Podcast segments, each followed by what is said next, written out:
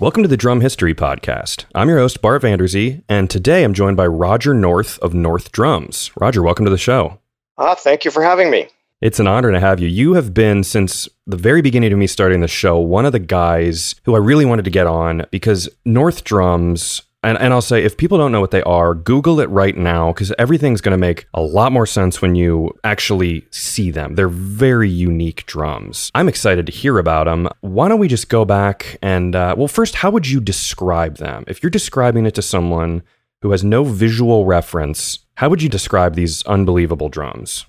Well, um, visually, um, they look like if you if you have seen uh, mostly on older ships and boats, large boats, the the uh, curved air scoops that mm-hmm. uh, that uh, flare out on the on the end that sucks in the air. They kind of look like that, only upside down, with yeah. the head, the drum head being on the small end. So they're so they're essentially uh, sort of elbow shaped. Yeah, that's a great description. That's uh, that's they're they're and and and kind of horn like. Um, so that being said, let's go back to the beginning and um, how did you come up with this? Did you come up with this? Were, were, was there anything like this before? Just take it away. Take us through the whole story. Uh, I did come up with it out of uh, out of nowhere. I never had seen anything like it, or and as it turns out, there wasn't really anything like it. But uh, I was was uh, and I still am a drummer but I was playing. I was living in Boston uh, after I got out of uh, gr- uh, graduate school, as engineering school. I did, graduated as an engineer, and I was playing music in uh, in Boston, and starting in 1967. Uh, I got in a band called Quill, which was around for a number of years in Boston, and we were pretty successful there. And we were play, we, we were playing a lot of gigs in 1968, uh, starting in early 1968, opening, and we opened for a, a lot of kind of big name bands. Um, we never really got to the point of being headliners or anything, but we did a lot of, lot of, lot of pretty big shows. Hmm. And in August of 1968, we were op- we opened for the Who in wow. Boston at, at the Music Hall Theater which was a pretty big venue. So, you know, it's a converted uh, movie theater, um, bigger than the places that we normally had played. And uh, I was I set up my drum. I was setting up my drums and playing them. And I had my my original set of drums, which is a set of uh, Slingerlands, double double kick drum. You know, the the full full four toms, the yeah. whole the whole thing. And um, I, was, I set them up on the stage. And then I, I kind of, this was kind of before the days of really heavy uh, microphone amplification of drums. Mm-hmm. And uh, so I went out into the into the uh, seats to hear what they sounded like from a distance, you know. And uh, truthfully, I was appalled because, you know, everything that I heard on stage, these were nice sounding drums too. Everything that I heard on stage did not get to the audience. Mm-hmm, yeah. And so, so I right then that was that was the moment that I said, uh, you know, I'm an engineer. I, I got to, I can do something about this, you know. So I just started thinking around with it, made a prototype model of a uh, with a 12 inch head turned out to be in a horn shape like that. I mean, somehow I don't know how that came to me. It just seemed obvious. Yeah. You know, what I want to do is reflect, focus, and reflect the sound forward to to the audience and you know to the band too, but mostly to the audience because it it a normal drum sends most of its sound either down or up, which is because of the way the heads are arranged and yeah. the way the head vibrates. And so I wanted something that would reflect that out into the audience. So I was living in an apartment in Boston and uh, I basically learned how to use fiberglass because that's it was really the only reasonable way to try to make something like that.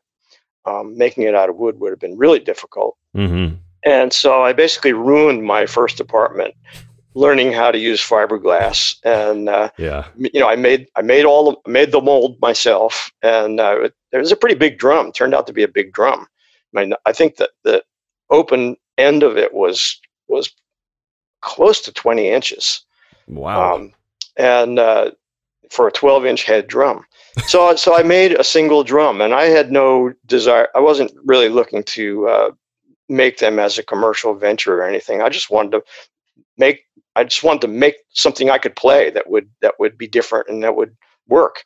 And I popped that thing out of the mold. Well, I popped it out. I had to destroy the mold to, to get it out. But uh, it was just raw fiberglass. It was kind of this translucent pink stuff, you know, and it wasn't very smooth or anything. It was just re- it was really funky, yeah. but it looked really good. It looked like a like like translucent uh, giant seashell or something, you know. Hmm. And so visually, it worked really well, and and the sound pretty much did what I wanted to. I had to experiment around with heads and things like that. So basically, I had one drum, and I I put that at in front of my in the front of my between my other two toms, and uh, I played like that with it for a while, and everybody would was wowed by it. You know, it's like, what is that? and um, so it, it, was great. You know, I, I, got a nice reaction out of it. I started I started fooling around with some other shapes, and then I decided, well, I'm going to make a smaller one. So I made a uh, a 10 inch, and then I made an 8 inch, and so I had three toms there, and then I said, "Well, I got to have a kick drum now." So I I didn't really go very fancy with the kick drum because it's it was it's, it's already facing the right direction. Yeah. So the the very first kick drums that I made, I made two of them. They had 18 inch heads and they were 33 inches long.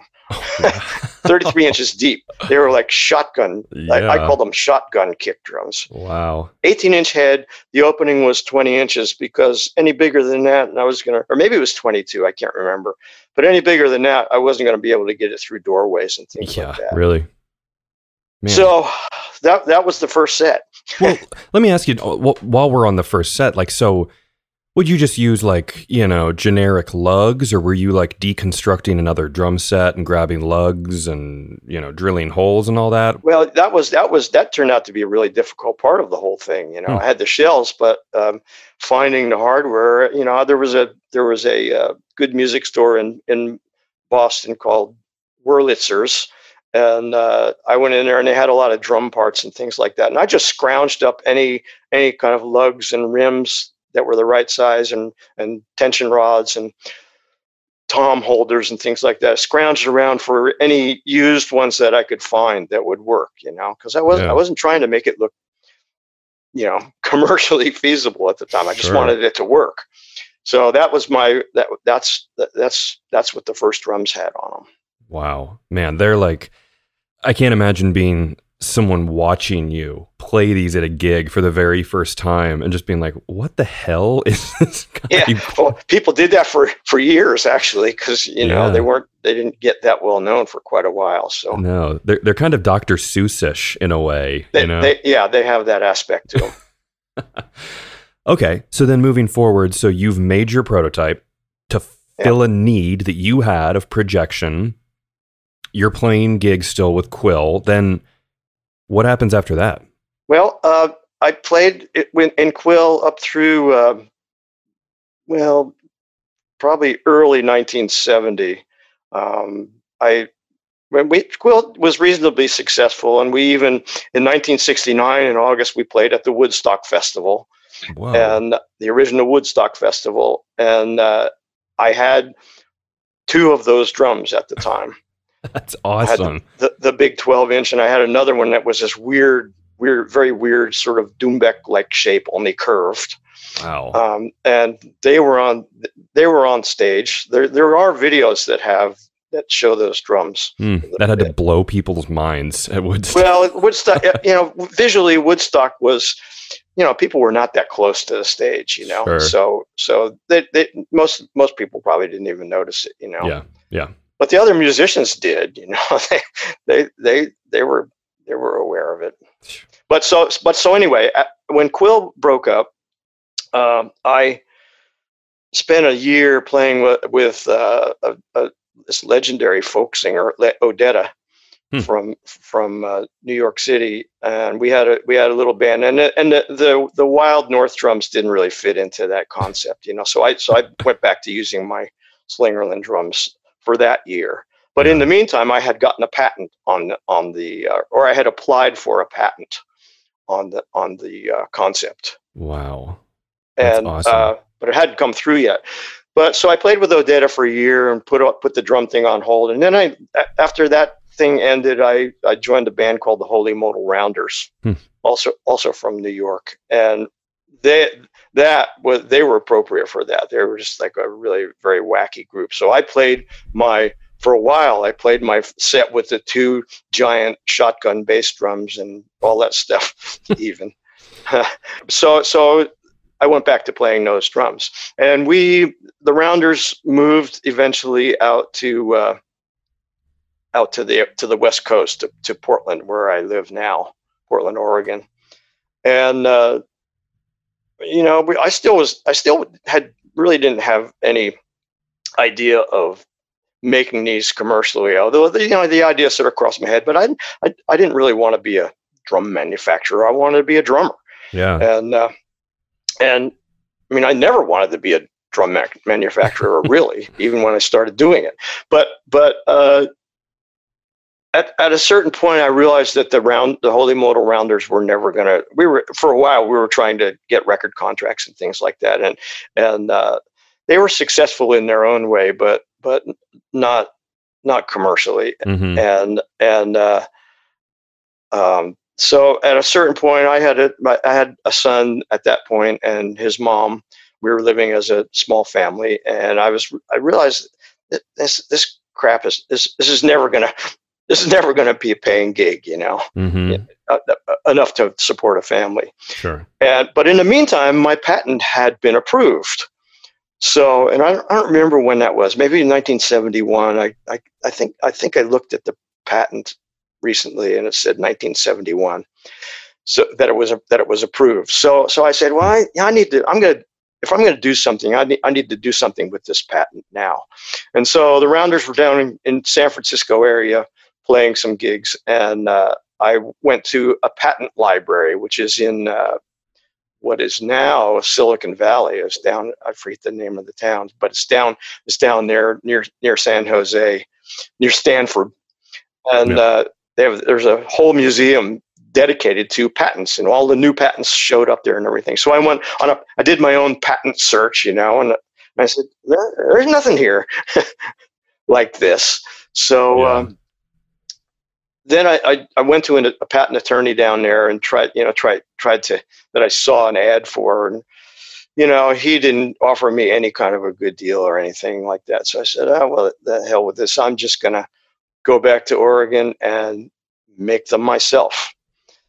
Uh, so uh, that's what I did.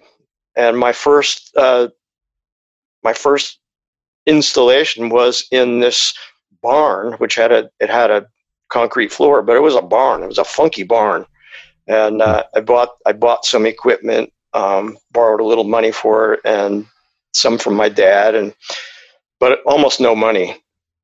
You know, probably like three or four thousand dollars altogether, which let me buy some fiberglass spraying equipment and enough hardware for I think four sets of drums, and mm. and a drum of uh, polyester resin, some fiberglass. You know, so that's yeah. that was what. So so I made four sets of drums, and and and but but I I spent a long time making the molds, making good molds smooth, you know, professional looking, smooth on the inside, which is really complicated to do with fiberglass. Normally, fiberglass yeah. is finished on one side, and then the other side, the other surface is uh, just rough, you know. But I didn't want yeah. that because on those drums, the inside of the drum is actually just as visible, if not more visible, than the outer part of the shell. Yeah, it's just it's facing you. Right. Right. So I so I wanted that to look good too. So I, it took me a long time to make the drums and and to make the molds, and I made the hmm. four sets of drums, and uh, they look fantastic. You know, I mean, people that that's that really blew people away seeing them actually look like real drums. You know. Yeah, I bet. Yeah. So from there, you know, I put them in a couple of music stores in Portland, and I didn't know what to do with them. You know, I'd had musicians from time to time, other drummers ask me about making them, and I said, ah, no, nah, I don't think I'm going to make them. But, but I ended up doing it. And the the, awesome. the first, the, actually, the very first set that I sold, and wasn't even a complete set; it was a set of toms that I sold to a big name artist was uh, to Boz Scaggs out of uh, San Francisco, and he was he yeah. was he was playing up in Portland uh, at a Paramount Theater, pretty big theater there, and uh, my my son's mom I was out of town. My son's mom took took a tom tom down there and to show the drummer who who uh, who I knew actually. His name was Rick Schlosser. I, I knew him from Boston, but he didn't. Rick didn't have any money, but Boz Scaggs bought the drums. Ooh, wow! Because it looks cool for the stage show. Yeah, right? yeah, and I, he may be a drummer too, I, as as well as a singer songwriter. I I don't know. I I never met him, but anyway, that was yeah. kind of the first the first breakthrough, and then there was a little bit of interest around, and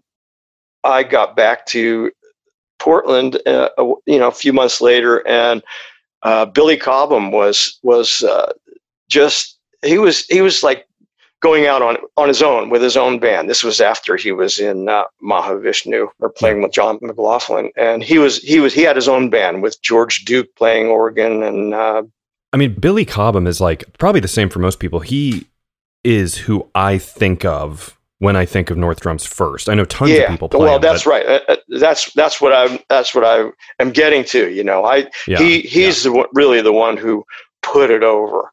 And I mean, I, I, can I remember that I went down to the Paramount where he was playing uh, in the afternoon while they were setting up, and he wasn't there when I got there. And I just had a I had a like a ten inch tom, and I just stuck it on set it on one of the amplifiers upside down, you know, a white one, mm-hmm.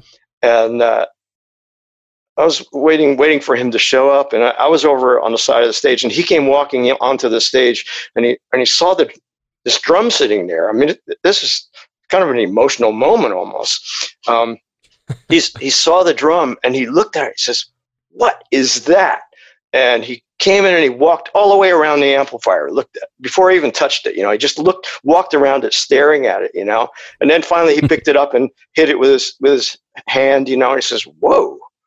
So, and then I came over and introduced myself. And you know, long story short, somewhat short, uh, Billy. I, I told I told him I would love you to have some of these drums, but I can't afford to give them to you. And so he bought them. He, he bought hmm. three toms and took them back, took them out on, I don't know where he took them on his tour with him, went back to New York where he was living, New York City. And things took off from there. I mean, drum stores started calling me and other drummers and, you know, but he's, he's really the one who put it over. Yeah. God, that setup. Uh, I mean, I think of him as playing North drums and then a big Fibes set. Um, yeah. And yeah. it's just iconic. Yeah. I mean, that is so cool. Can I ask you, while we're on in like, from what I can tell from kind of Googling it, right in this period of about like, would you say this is probably mid 70s, right? Yeah. Yeah. What about, and I know nothing about them, but I'm sure you do, um, staccato drums. Yeah, they, you know, they came out later uh, and I, I heard about it for, for a while. I mean, one of the guys uh, that was working for me one one day came in, and this is this is well after I had sold a bunch of drums to some well known people, and Billy Cobham included, and and uh, um, Richie Albright, who's was Waylon Jennings' drummer, and uh, Yes was already using them, and there, there were a bunch of people. Uh, yeah. But but and I don't remember the exact timing, but well into it, one of the guys that was working for me came in and says, "You know, I saw I saw a knockoff of your drums today, and they're hmm. weird. They're weird looking. They have a weird shape. They're not like circular in the front. They have this." Thing that looks like a nose sticking up, and he said that it's like the, the, kick drum looks like a pair of underpants, you know. And I'm going, what? I, I, I can't even picture it, you know. it does, but, but that, yeah. that, that was when uh, staccato um, came out with their things, and that's that's really all I know about them. You know, I never I never spoke to them or anything. I think that I think it was an English company. I, I'm not really sure. I, I've I've seen them on the great website drumarchive.com, which is a really great resource of like drum catalogs, and Yeah. they have a catalog on there. And for people again to visually kind of to visualize it in your mind, it's basically a North drum, except it's not round; it's pinched. It's pinched in the, the front, in the bass- open end. Open end, yeah. Yep.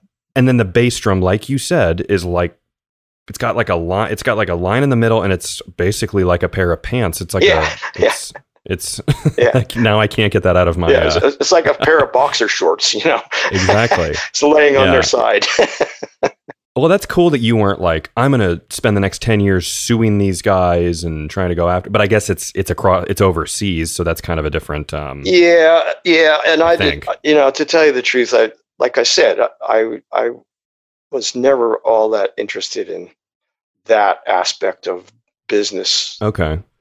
and, Yeah, and doing that. You know, it did bother me. You know, I mean, it said, "Well, oh man, you know what's Yeah. going to happen here?" But but I just thought I thought they were, for one thing, they weren't they weren't as nice as my drums because they had this weird these weird shapes, but they were also not finished on the inside. You know, Hmm. and and uh, from what from the pictures that I saw, Yeah. they were they were rough on the inside, and I said, "Ah, that's Mickey Mouse." You know, I mean, that, that's so I, I wasn't too worried about them. You know, I I sort of had the name recognition at that point, and so yeah, so I did, but I didn't want to get into that whole.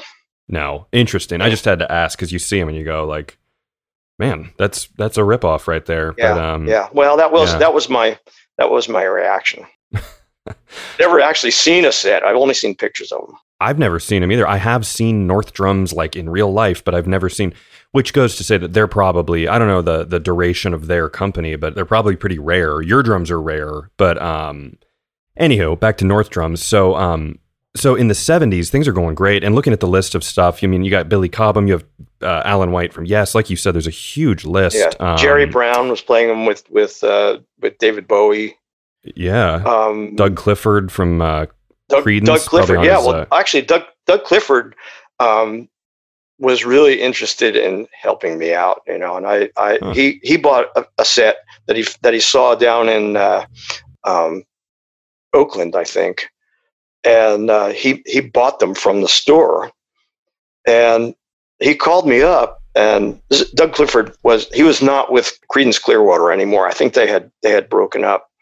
But he he called me up and um, first thing he wanted was was uh, he he says, "Well, I want, I want to come up and, and see your company and everything." I said, "Well, it's not a lot to see, but yeah, come on up. You can stay at my house." So he came up and stayed at my house for a couple of days. In fact, I think he had a gig up here in Portland with his with his uh, new band. I can't remember what it was called, but it w- it wasn't Creedence sure, but but anyway, I I I um, he came up and stayed with me, and he came out to the shop and looked at all the stuff, and w- just he was really nice, really good guy, and he was very complimentary and everything. And and at one point, he, you know, I was I was saying, yeah, well, it's, you know, I'm just trying to do what I can. I don't have any capital to work with or anything, you know. So it's it's I'm, I'm kind of getting snowed. I'm I'm getting snowed under by all the orders and everything, you know. And Yeah. uh, he said, well. I would hate to see you be undercapitalized, you know, and he was kind of hinting around. And at the time, I didn't want to, I didn't want to do that, you know. I just, and Mhm. uh, looking back, it was probably a big mistake. I probably should have, I probably should have taken him up on it, meaning take a loan from him or something, or or or, or- or, a partnership partner, form some sort of a partnership, you know. got it. I mean, yeah, yeah, It it would have meant giving up a lot of the rights to the drums. sure. in which at Yeah. that point I wasn't ready to do that because there was still like this huge potential. So I didn't do it. But I did make him a custom set of drums because he was also playing in this sort of more jazzy band and he wanted a, a set of uh, two headed North drums with heads on the front. Hmm. And I said, okay, I, I'll, I, I'll do that. I can do that. You, it's going to cost you a little bit more money because I have to make special molds for them because it's entirely different shape, you know. So I made him a small jazz set with a like an eight, 18 inch kick drum and a one of the drums was a, a, a 10 inch head batter head and I think an 11 inch front head because I had to I had to be able to get it out of the mold and Mhm. the other one had a 12 inch head, batter head, and maybe a 14 inch. like, Actually, maybe maybe it was 11 and 12, something. Mhm. Anyway, there were Sure. two two uh, sort of tapered elbow shaped drums that I made for Doug by hands, basically. And uh, Yeah. while I was making them, I'm saying, well, he's not going to have the only set in the world. So I also made a set of shells for myself, which I play now. That's awesome, man. God, so there cool. Aren't any, and, and I have heard. I, I don't know. I haven't talked to Doug, but I had heard that that he didn't have them anymore. And so I don't know where his set is. Hmm. God, that someone's got to have them. I mean, Yeah. uh, unless a flood or something happened, but usually, I mean, they got to be sitting in someone's basement, and they maybe don't realize the the history. Or they And got he's a- stolen or something. I, I have no idea what happened to him, but uh, you know I've lost Yeah. track of him, and and uh, but and I just I don't know for sure, but I was I had heard someone's someone told me that he doesn't have him anymore. Wow. And he was always a famous like Camco player. So I always thought he was just using Camco, and I'm sure he used other drums. Well, he, uh, he probably did in he probably did in Creedence. Oh, he was playing in the, uh, his band was called the Don Harrison Band, and I, and I think maybe the uh, bass player from Creedence was also in that band. Well, that's neat. Yeah, he's a great drummer. Um, hindsight's 2020. Yep. In the moment, you probably knew what was best at the time and didn't want to give up all of your, you know, Yeah, yeah, company and, and yeah, and, and- and really, I, I, I kind of realized that if I did that, you know, being a businessman was going to take over my life, and I was still much more interested in playing the drums than I was in running a drum business. Yeah, yeah, exactly. You're uniquely positioned because um, people can actually, and a lot of people do this, I think, where they just use your toms and integrate it into their drum set. Yeah. They're like almost like octobans or rototoms, where you can you can just slide them in. Yeah, yeah, uh, uh, quite a few people do that because you know, truthfully, the ki- the kick drum isn't that revolutionary. Although although it is deep, you know, it's it's 22 Yeah. inches deep as well. So it's it's a Sure. it's, it's a kick ass drum. It really is. Yeah. And it's fiberglass, Yeah. which obviously Fibes and Pearl and a lot of companies make fiberglass, but it's it goes with the whole set. Right. Um, yeah, that's uh, so. All right, while we're in the you're in business and everything, I mean, I guess not really accounting for inflation and stuff. What would a, a set of North drums cost back in the day? Well, I think I think they were retailing for like a like a four piece set, you know, three toms and a mm-hmm. kick drum. They were retailing for somewhere around seven hundred dollars, maybe eight hundred dollars. In the I was I was trying to make them, you know, be not more not that much more expensive, if at all, than a set, an equivalent set of Ludwig's or Slingerlands or something like that. You know? Sure. Which probably was another stupid mistake. but I didn't want them to be like I, I I wanted them to be affordable, you know. Yeah, you you don't want to price yourself out of the market by having a four thousand dollar drum set that no one can afford. Right, Um, Right. This episode is brought to you by Forks Drum Closet, Nashville's full line drum store. Celebrating its 40th year in business, Forks is independently owned and operated in the heart of Music City. Specializing in drums and percussion, Forks offers great discounts on all major brands and will beat any retailer's advertised price. From new and used equipment, vintage drums, and marching and orchestral instruments, Forks has something for every drummer. They also offer professional rental, repair and restoration services, as well as drum lessons.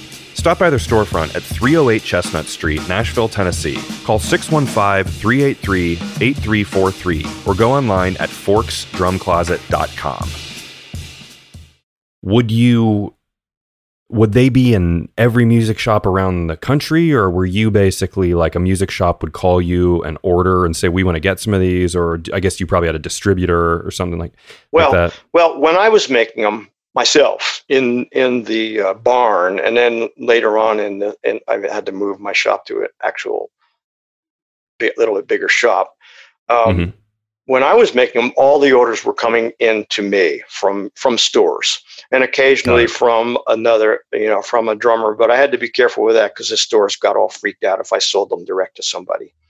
So yeah, I get it. Yeah. but but I was swamped, and my molds were starting to fall apart, and you know it, it was it was getting to a point where I was r- worrying about it, and I uh, got connected to uh, a company in Long Island, Music Technology, uh, MTI. Uh, through through a friend of mine, I, I had I had a friend down in Los Angeles, a, a woman that worked for uh, a big time manager down there, Herb Cohen, who was managing uh, Frank Zappa and mm. uh, a bunch of you know sort of oddball people like that. But but she told Herb about these drums, and Herb Herbie is a businessman, you know, and he came up to Portland and uh, again toured my shop and everything. And he says, "Well, you know, I can get you, I can get you a contract to to make for somebody to make these drums. What do you want to do?" And I said, "Well." I'll tell you the truth. I don't really want to make them anymore. But I and I yeah. at, at that point I was interested in, you know, he he was trying to get me a partner, and I said, I don't, I don't want to do it. I, what, I, what, I, what I would like to do is license them out for some, license the patent to somebody to some company to uh, make them and you know market them and do all the all those things do do all the hardware and you know all the other things that are involved in it. Yeah. You know because i didn't want to do it anymore. And and sure. so herb had a had a, a friend on the east coast ernie briefel who was the president of this music technology. And they had they had some other instruments. They had they made they were marketing uh, electronic keyboards and synthesizers for, uh, I think, a t- company called Crumar, and they were they they they also they also uh, were marketing these really high end accordions, you know. But but Ernie also came out to my house and he was involved with one of the one of the original uh, guys, the engineering guy that started Fibes Drums. It's it sounded to me Ernie was was in tight with the, this guy from Fibes who had put the whole Fibes uh, manufacturing process together and everything. So uh, so it seemed yeah. to me this is the ideal. This is an ideal situation because we've got a marketing guy and we've got an engineer who knows about fiberglass, blah blah blah. So mm-hmm. I I signed a uh, license licensing a contract to license the drums, license the patent to music technology. And I, I very modestly insisted that they still be called North Drums, which I think was a good move. I think so. I mean, you can't yeah. change the it can it's almost confusing halfway through to be like, "Oh, these are now uh, South drums or something." Whatever, it's yeah, stupid yeah. joke. But, but anyway, yeah. I, I, did I did want my name to stay with it. And yeah. and so I licensed them to music technology and they had a took them quite a while to get their manufacturing process down where it was working. And mm-hmm. uh, but in the meantime, Billy Cobham had had made a they made he paid they they hired Billy Cobham uh, to promote them a little bit, and he was on the cover of uh, some music magazine. I can't remember what it was, mm. Music World or yeah. something like that. Cover of him with a surrounded by a bunch of North drums, and uh, so cool. so they were doing the, they were doing everything right, except that they had manufacturing problems, and they eventually, but but they were selling them, they were marketing, they were handling all the stuff with the stores and everything, and uh, I was I was out of it, and then they had so much trouble manufacturing them that they they Ernie called me up and he said, you know, what we would like to do is for we have some a new they changed the shape a little bit to make it easier to manufacture them to make them so that the molds didn't were one piece I my my molds had there were seams in them I had to assemble the molds mm-hmm. so there were yeah, all these wow. these seams it was really problematic getting the things to look right you know it was mm-hmm. a lot of hand work when I was making them so Ernie said, "Would you make the shells if I pay for you, you to make the molds? And uh, would you make the shells? Just make the shells and ship them to us. Just make as many as you can, you know." And I still had my fiberglass shop, and I, I said, "Okay, yeah, I'll do it." So so I did that for I don't know, maybe six or nine months, maybe even a year, while they were getting set up with this injection molding company in Italy in Palermo, I think. Hmm. And so that that there was a period there where I was making making the shells and they were doing all the assembly and that, that kind of thing. And then phase three, they they started getting the shells from Italy, which was fine. I didn't, like I said, I didn't want to, I didn't want to be a, a manufacturer really. So I was all for it. And they, you know, and they consult. They did. I did some consulting with them, and they flew me back to New York and wanted to make sure that their new shells were okay. That sounded good, and they were really resonant there. And in some ways, they were more resonant than the fiberglass drums, and they were really strong. I mean, I it, he says, "Well, do you think these will hold up?" And I so I took a I think it was an eight-inch shell that he had, and I threw it down on the concrete floor as hard as I could, and it got a little tiny, you know, maybe half-inch long crack in it. Oh, I wow. said, that's I, pretty good. Yeah, and I said, yeah, they're strong enough, you know. So, God. so wow. with my approval and everything, they they started making them in Italy, and it went from there. And was that in Italy with the injection molding? Was it like more of a plastic? It's drum? well, well, the fiberglass is actually plastic too. Okay. A lot of people yeah, don't realize okay. that it's it's a polyester resin, but with re, with fi- glass fibers reinforcing it. So it's so it's okay. It's not as fragile. But the plastic, the pla- the polyester is not particularly strong itself. You know, it'll crack. I mean, it'll it'll deteriorate. So so uh, so yeah. So it, but the ones in from Europe, I don't know. Ex- I think it was a, a high density polyurethane.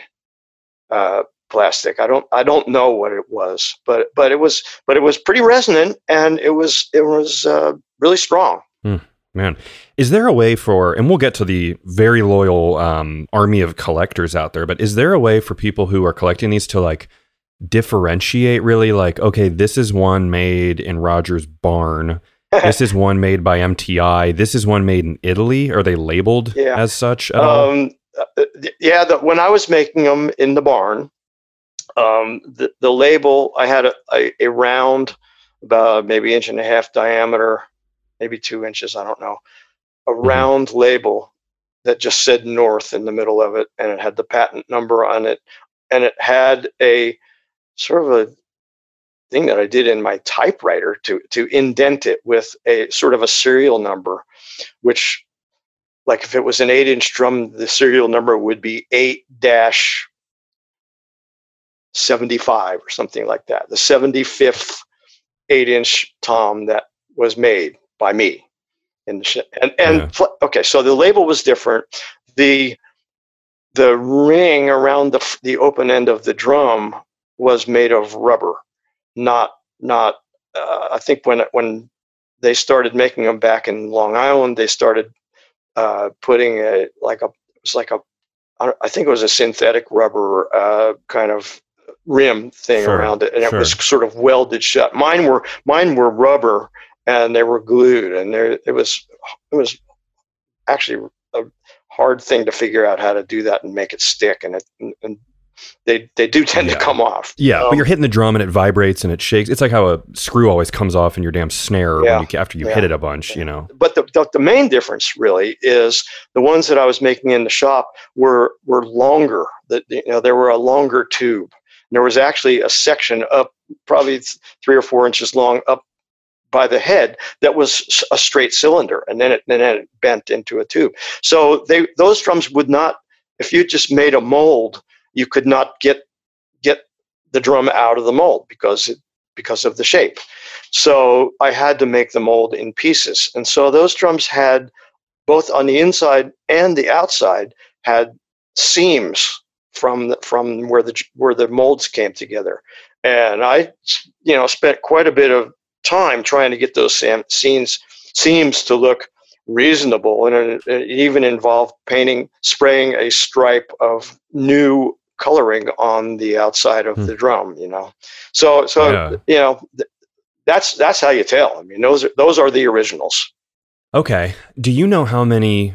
Is there a way to even know how many North drums are out there from your very first one to the last day of production? Like, I'm sure it's not like Ludwig where there's a million of no, them. No, like, you know, and and I don't I don't know that either. That was that was kind of a a bone of contention that I had with music technology is they were supposed to every year give me a count of how many they had made and they were going to they were they paid me in advance, but they were also supposed to, against that advance, they were supposed to pay me a royalty based on how many they made and sold. And Yeah. I never got counts from them. And Yeah. from from the time that from right from the very first, they didn't even give me a count for the very first year. So so I don't know the answer to that. But but Yeah. when I had the Gotcha. business in the shop, of course, there were, it wasn't all complete sets. So there were sort of different numbers of eight inch drums, toms made than than there were kick drums made and that kind of thing. So, but but they were there were under a hundred. Okay. They were they were all under a hundred. That's awesome, man. Pretty pretty rare stuff. Um, okay, so why don't you take us? What happened at the end? I mean, I'm assuming obviously we're getting close to the end there. They're being made in Italy. There, then um, how did it actually come to an end? Well, um, to tell you the truth, it took so long f- for for the manufacturing process to get to get going correctly um, that the really hot demand that was there in the uh, you know when I did the licensing uh, agreement and when I when I, I was swamped with orders, you know I, I couldn't keep up with them, not even close, and uh, so it took Yeah. so long for them to get it together on that uh, on fiberglass manufacturing on that end. And then i was making them for a while and the volume went up a little bit but it took a long time to get that italian thing going. And truthfully by the time they were tooled up to make a large number of them um, things had moved on you know electronic drums had come in and you know they, they sort of had lost their you know, something that looks that different. Take you know it has a hot Mhm. period and then then you know it's, it becomes old hat you know and then a long Yeah. time later it becomes vintage and then everybody likes it again but now it's cool again. Yeah. So perfect transition there to talk about there is a world of um, people who collect them, and and the way I got to you, and I want to give a shout out here. Well, first off, uh, our mutual friend, uh, friend to everyone who's plays the who plays the drums, Jim Messina of Vintage Drums Talk, um, has done a history with you and has a great resource. I know he's got North Drums and has done a history of them, but um, there's also a great Facebook group called North Drums. yeah i'm pretty, in that pretty obvious. You're in it. Yeah. Yeah. Of course, you're the you're the king of it. yeah ev- well every everyone i found out about it and I, and I joined up and every once in a while somebody will have a really interesting question and, and i will weigh in on it you know but i i don't i don't I don't i'm not that active in it Yeah. just occasional there- comments Well, there's a lot of people on there, and, and I said, "Hey guys, I'm trying to do an interview um, with with someone about North Drums, and I had heard of you, but they were immediately like, you know, you need to talk to Roger." And actually, it's uh, it's interesting. It's a fella named Daisy Caplan who is a Cincinnati guy where I live, and I've seen him play a few times um, in the band Lung, and he um, he plays North Drums. Um, so it was just kind of a weird thing to have still another play guy. he still who- plays them I think he has a Tom. I think he actually bought a set. yeah And then from looking back at the group, I'm pretty sure he sold some off, and I think he has a pretty small setup. So I think he just maybe kept a floor tom or something like Yeah, that. yeah. Um, they've become very sought after. I mean, you don't you don't see them too often. So Yeah. when people, uh, there's a lot of collectors. Yeah, you know, it's just, uh, it's used to be that I would go to a gig, I would play them at a gig, and and people would come up, other drummers would come up and say, "God, what are those? I've never seen those before. Those are amazing," you know, and and and but nowadays, then then it became people would come up and say. Oh yeah, those are North drums. My dad had a set of those, you know.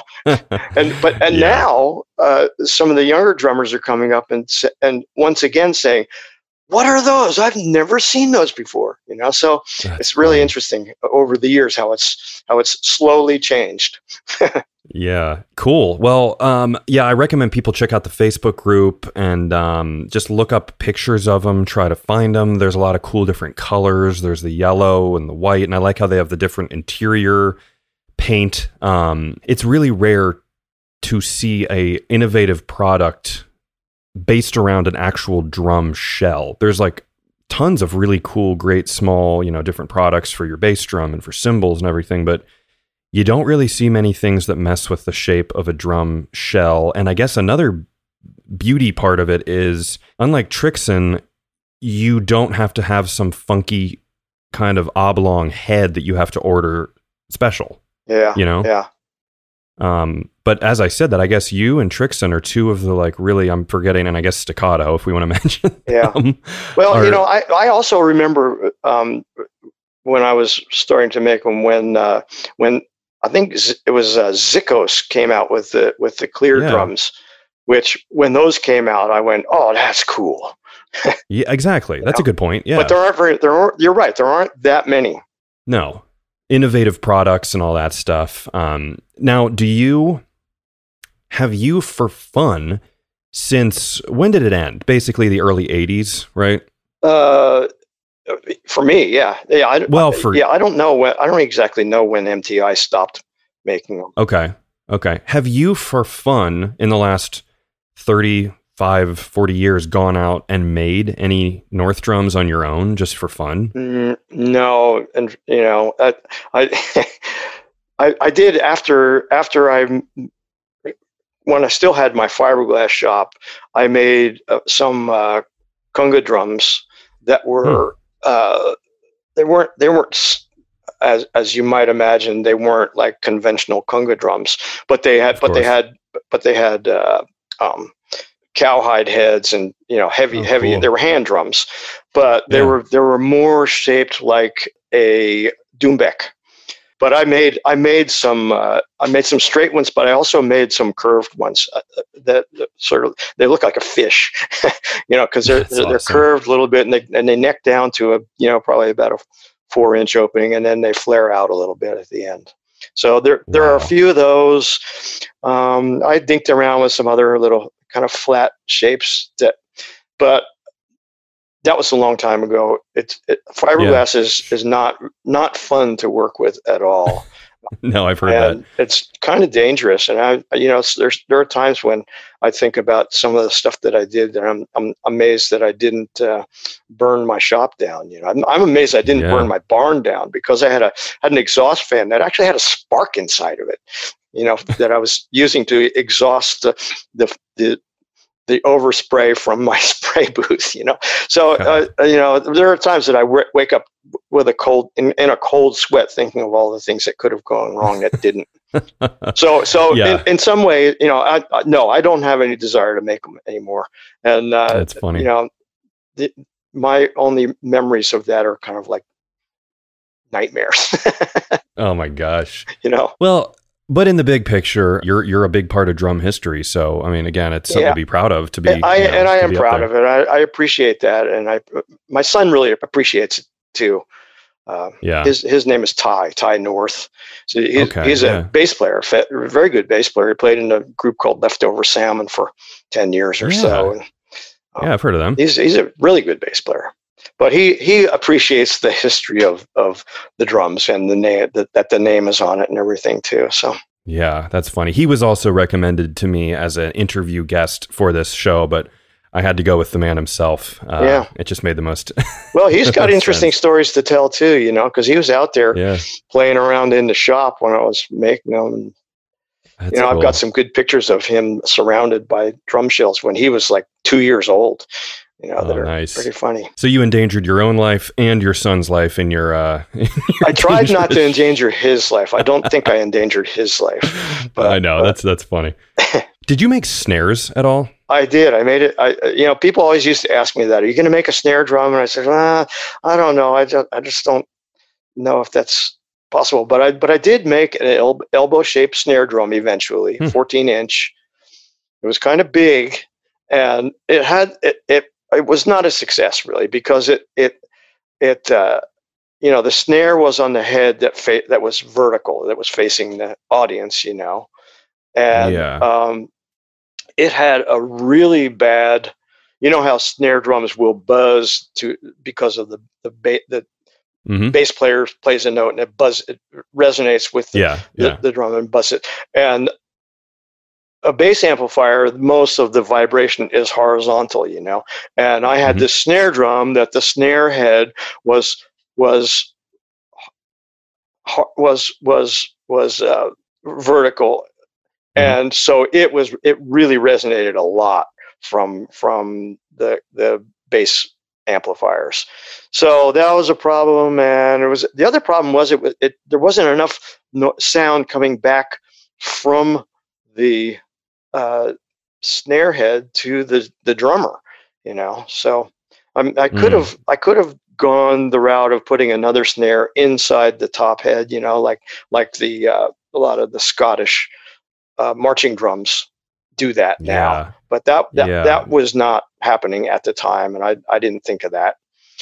Wow, I'm looking at pictures of them right now. They're really they're really cool, but snare drums are just different. You know what I mean? Yeah. It's like a different beast. It's between kind of the way it's set up. It's between your legs, and your bass drum is set around it, and your in, in your hi hat. It's right in the like, middle of everything. Yeah, and having this big yeah. snare drum in there was, was was hard to work with. Yeah. Yep. I think music technology sold a few of them, but not very many.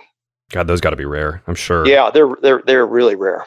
Awesome. Well, um, I usually say, well, where can people find you? But I think the best bet um, is for people to hop on that North Drums uh, Facebook group yeah. and um, just poke around and you're around it there every once in a while. So yeah, that's the way to do it. And and I, you know, t- to answer people's questions, I don't have any drums for sale. I have I have a bunch. I have some shells in my basement, and I I did take two f- sort of virgin sets out of production when I was when I was uh, making them, and I have since put hardware on them and everything, and they're they're really nice, but uh, I'm keeping those.